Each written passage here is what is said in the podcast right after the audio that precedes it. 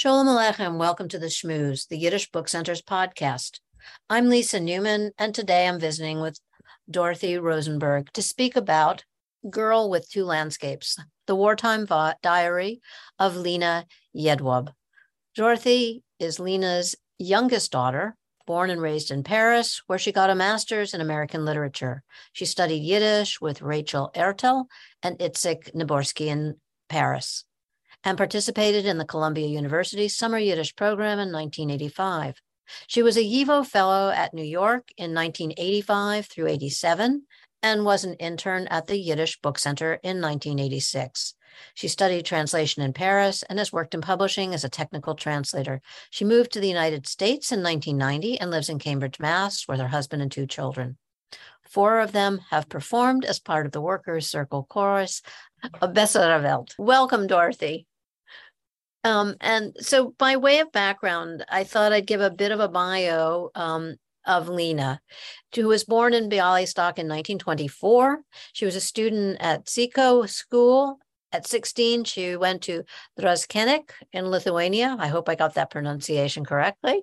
Um, uh, to be a camp counselor. The war broke out, and camp organizers tried to return to Bialystok, but the railroad was bombed, so they took the children deep into the Ural Mountains in Russia. The summer camp turned into an orphanage where Lena spent two years. The diary, which Lena wrote in Yiddish and was beautifully translated by Solon Beinfeld, begins with Lena leaving home for the camp.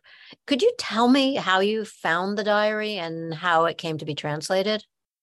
Yes. So growing up, I'd heard about her diary, but she always referred to it as a Russian diary. So I actually thought it had been written in Russian. But she was a very private person.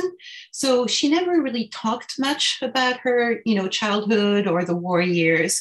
And ironically, we found out of the ba- the diary when in the um, the early 90s she started um, having a, a neurodegenerative disease and my father asked her to transcribe her diary in order to sort of jog her memory. He hadn't read it either. I mean, she hadn't even let him read it.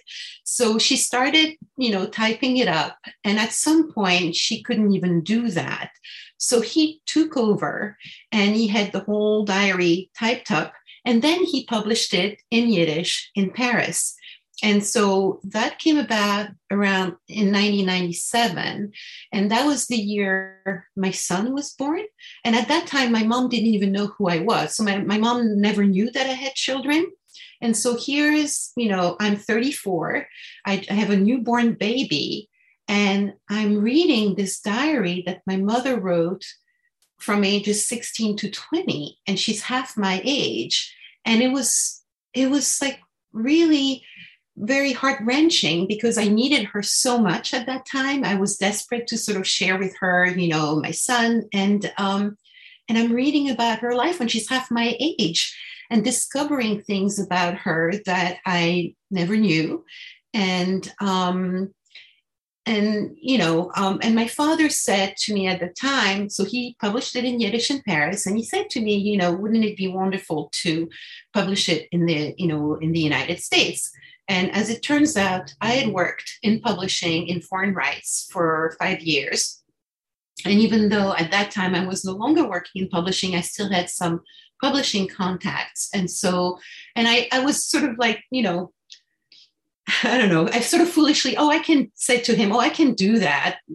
I didn't really think through how I would do it. But anyway, I did reach out to some of my publishing contacts, and um, and I found a publisher, Holmes and Meier, who uh, was willing to publish it. And so, um, and and my father found Solon Beinfeld, who even though he lives in Cambridge, my father had met in Paris at the Medem Library. And so, um, so I got in touch with Solon, and he took it on even before we had found a publisher. And he translated it so that by the time I found a publisher, I had some pages to, to show because obviously the publisher didn't know Yiddish. And um, and we got it published, and I got you know um, a forward from Irena Klepfisz, and we kept the um, introduction to the Yiddish edition that had been written by Itzhak Niborski, and so um, and so the, the the the American edition came about this way I found the diary, which I pretty much read in one sitting because it really pulls you in. Um, and I hope this is okay to say, very different from other accounts I've read of those in the midst of the war, which was what was so interesting and I think really compelling. I mean, Lena brings one into the everyday, and I think she does that both professionally and it, it also historically in terms of the world she's living in. It's fascinating to me that she's aware of what's going on in the outside world, and this plays against where she's living and how she's coping with this. And I'd love to hear your thoughts on this. I felt that it was a diary that maybe she would have meant others to read because of how it tells a very um, important story from a couple of different perspectives. I'd love to hear your thoughts on that. So I think my mom, throughout her life, was really an aspiring writer, and um, and I, I mean, I think she kept the diary just for her own purposes to keep her sanity, to preserve her native language, because while she was in Russia, um, the um, the orphanage um, director didn't want the kids to speak Yiddish. He wanted them to speak Russian, and so she wanted to keep her link to her native language, and so she she wrote it in Yiddish for that reason.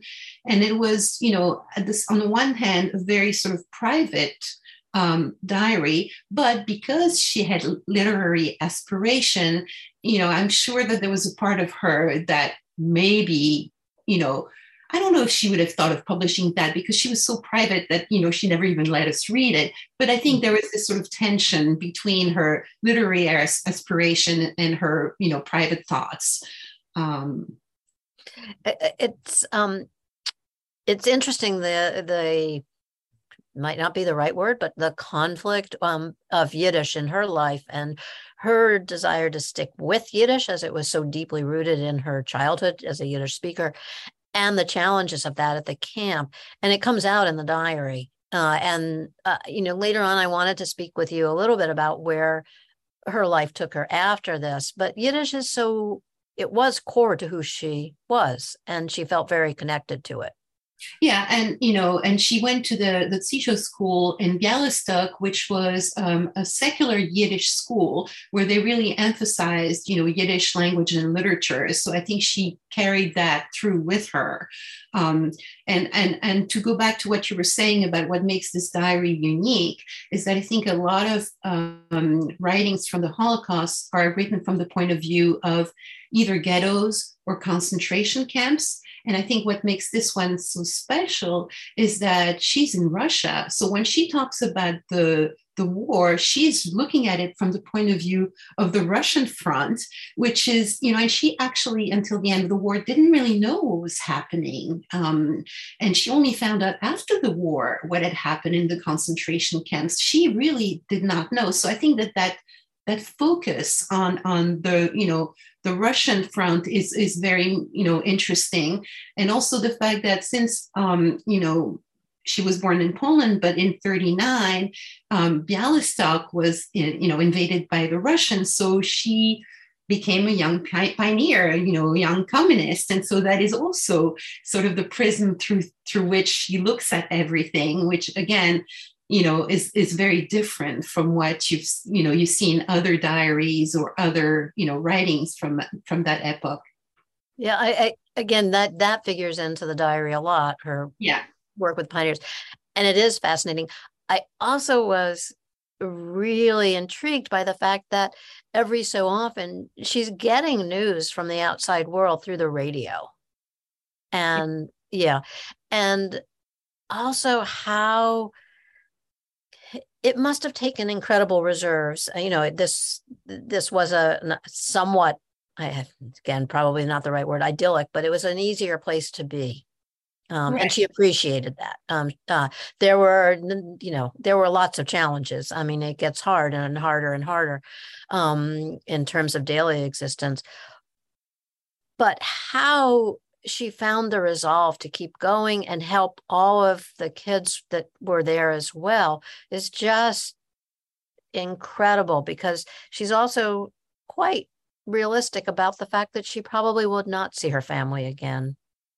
Well, I think that she only found out towards the end, you know, when she wrote letters home and they, you know, came back to her with the addressee unknown. And that's when she sank in. But I think for the first few years, she was still hoping, you know, to to find them. And actually, I remember growing up that for many years she would still be sort of combing through you know yiddish newspapers around the world and trying to see if maybe somebody she knew survived because i mean they didn't have like death certificates or whatever sent to them so i think for many many years she still you know hoped that maybe by some miracle somebody would have survived mm-hmm. she seems um, a woman who was um, in so many ways a bit ahead of herself in terms of the sort of feminist movement or how she propelled herself or wanted to propel herself through life. Um, and again, professionally, I, I would l- love to hear you speak a little bit about that um, in terms of her character as it teases itself out in the diary and then again in, in the accomplishments that she realized in her life. Well, I think some of it was actually part of this sort of Soviet, you know, mentality. I think that there was, you know, sense that women, you know, were capable of doing, you know, as much as men and were, and, um, you know, roped in to do a lot of things. I mean, I, I, remember being struck by one of the things she said that she wrote on the uh, the Mo- Moscow um, subway system. Um, you know, and so I, I think there was a sense that women, you know, could do um, as much as men. And ironically, even though uh, of, of my two parents, she was the one who was the most formally educated. I mean, she she stopped, you know, shy one year shy of getting a master's degree. I mean, once she got to Paris, um, she, you know, she ended up being a homemaker and helping my father in the store in terms of what she mm-hmm. was doing professionally and when i had to fill out those school forms and write you know what your parents did my mom was you know a homemaker, which, you know, was really ironic. And actually, a lot of her friends who, the ones who stayed in the Soviet Union, actually became academics. Um, some that went to the United States also, I think, had more opportunities. But I think the French system is a little less forgiving. First of all, French was her fifth language at that point and i think in france when you you know if you don't go through you know the system it's much more difficult to sort of like change paths and reinvent yourself. So she didn't have many opportunities in france to sort of have a career which i think she would definitely have had if she had been pretty much anywhere else in the world. But she channeled her energies and her intellect towards um, you know activities um, at the Medem Library where she very often recited poetry and um, organized literary evenings, and, and she contributed to the Yiddish press um, articles in Unsere Stimme. So she was certainly, um, you know, very well regarded in the Yiddish cultural circles in, in, in Paris, even though, you know, from the perspective of the, you know, French people that she, you know, lived among, didn't didn't really have a career to speak of.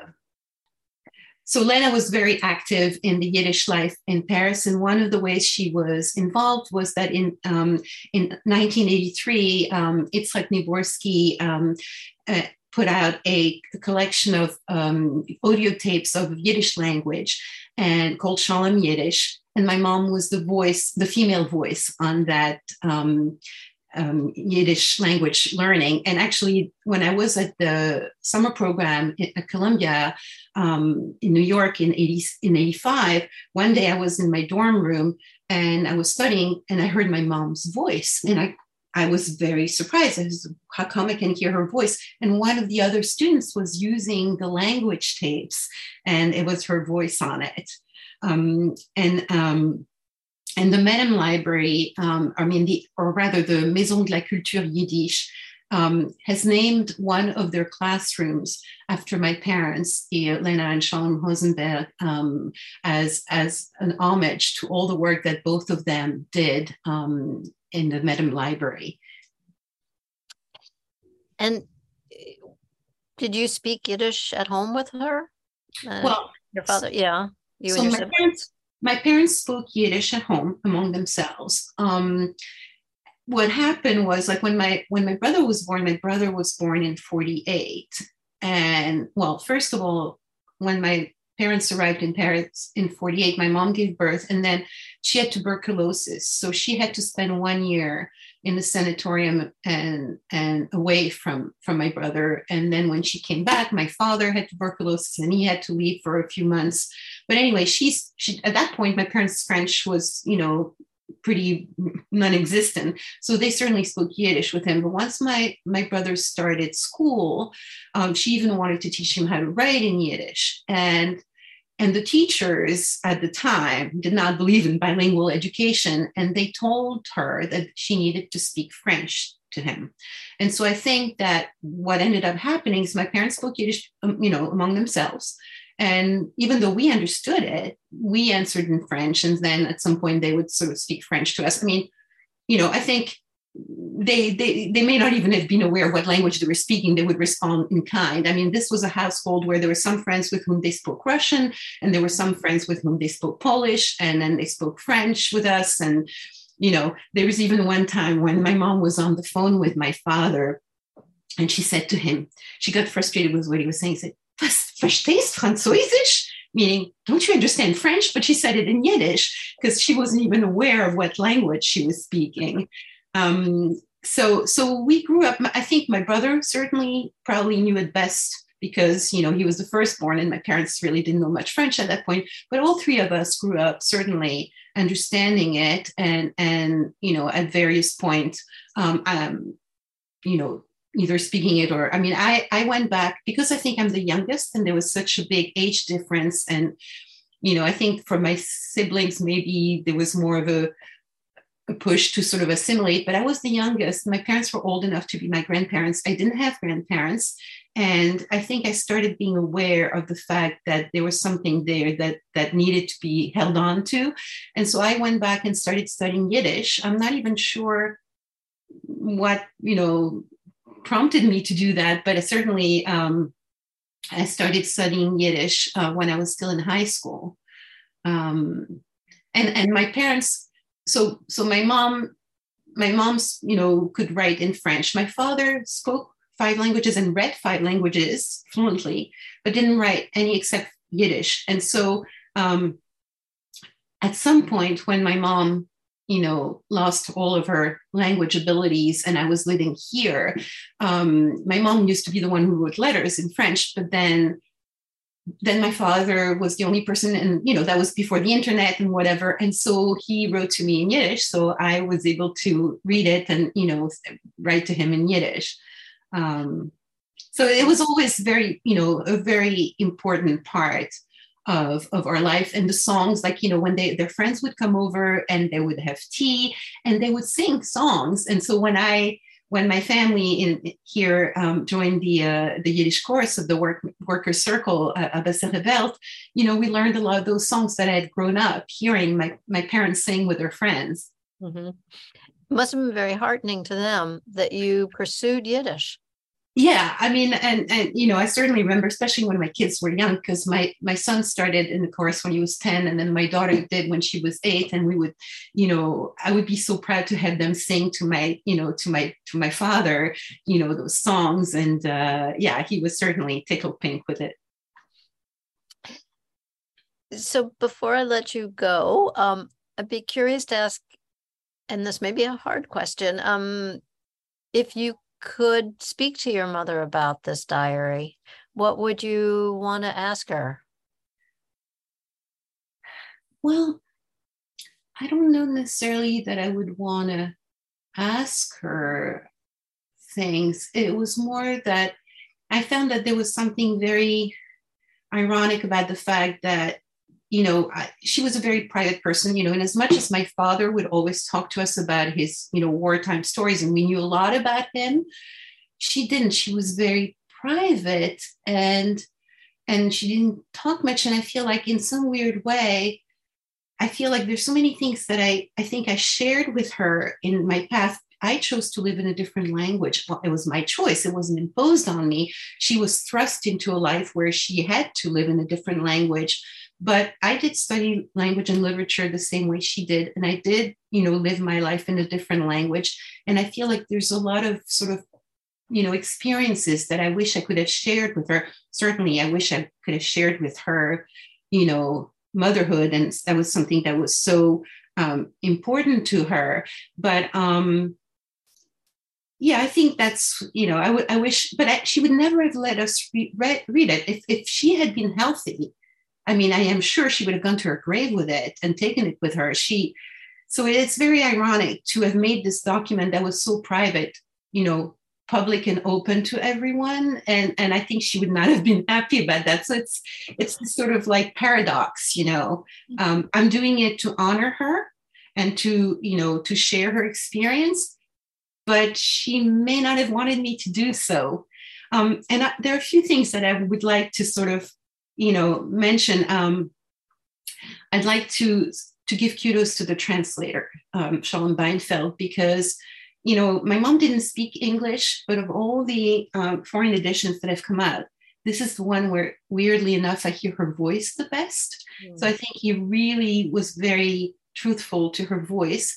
And he also, because he's a historian, he added a lot of you know footnotes and background information that really illuminate for the lay reader a lot of information that would be completely opaque that that the english you know the american reader would would not understand. And i think it really enriches the narrative. So i want to give him you know uh, credit. And then i also want to mention something about the cover art because the cover of the book um, is a painting by Yossel Bergner, who was a friend of my parents. The name, the title of the book is actually taken after the title of the painting. This painting is called Girl with Two Landscape because there's this woman holding, you know, a painting within a painting. And I just thought that it echoed so well the fact that you know, here's a woman who has this inner landscape as opposed to the landscape where she's living. So I thought it was very you know fitting um, that this um, this painting should um, be on, on on the cover of the book. Um, yeah, it's it's a wonderful work, and his work is certainly um, so interesting. We just did something on Bergner recently Pakn Treger. Yeah, I saw that. Yeah, I actually took a class with Professor Roskies at JTS when I was a, a YIVO fellow. Uh huh. Ah, so you read the essay. Oh, yes, yes I excellent, did. Excellent.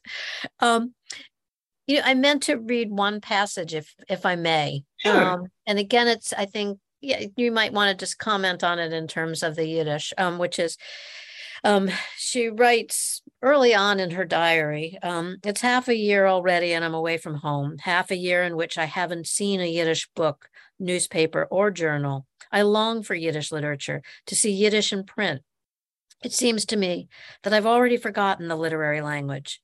At times, I have to struggle to translate an easily understood Russian word into Yiddish. How annoying is that? The thought that I may have to spend long years in this environment, that I'll forget Yiddish more and more, makes me very sad. Yeah. I, think that speaks a, a lot about her relationship with the language. Yes, it, it does. I mean, and at the same time, you know, she was able to quote in her diary from Heine in the German and Polish writers and Polish and Russian authors in Russian. And she had all these cultural references at her fingertip. And yet she was clinging. But I know, you know, from personal experience that if you don't use a language, it's easy to forget. I mean, I occasionally forget a French word and it's my native language. It's just like, you know, a language needs speakers. It needs, um, you know, it, it needs a, a place to be expressed. So well, it's good that we're all um, involved in carrying on with keeping keeping those language speakers and and native speakers um, mentoring translators so that we really can um, dig and discover the riches of the literature and the language and the culture. Um, yeah. I want to thank you so much for bringing this to publication. It's really um, a, a wonderful um, way to understand both Lena's life and also um, what that experience was life and so it um, was like excuse me and i would also note that i'm not a footnote fan i can't believe i'm going to put this out on the airwaves but you mentioned the inclusion of them, and I found them extremely helpful. They're not, um, they really do fill out a lot of um, bits and pieces there that I otherwise would have not understood in terms of the context. Um, so thanks again, Dorothy, for for this and for all of your work. And um, I look forward you'll be here at the center for an upcoming program. Uh, thank you for having me. I look forward to meeting you in person. All right, and I hope that we can work together. Keep up the good work, and um, thanks again. Thank you. For our listeners, the book is Girl with Two Landscapes, the Wartime Diary of Lena Jedwab, 1941 to 1945. You can purchase a copy at shop yiddishbookcenter.org online or here at the Yiddish Book Center directly. Um, and I encourage you to get a copy. Um, it's it's really a great read. Thanks again for joining me today, Dorothy, and we look forward to welcoming you to the center. Thanks again. Thank you.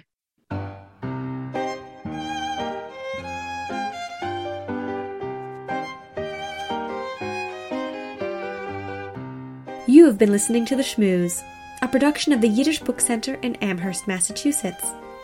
To learn more about this podcast and to subscribe, visit yiddishbookcenter.org. I'm Elizabeth Carteropoli. Until next time, be well and be healthy.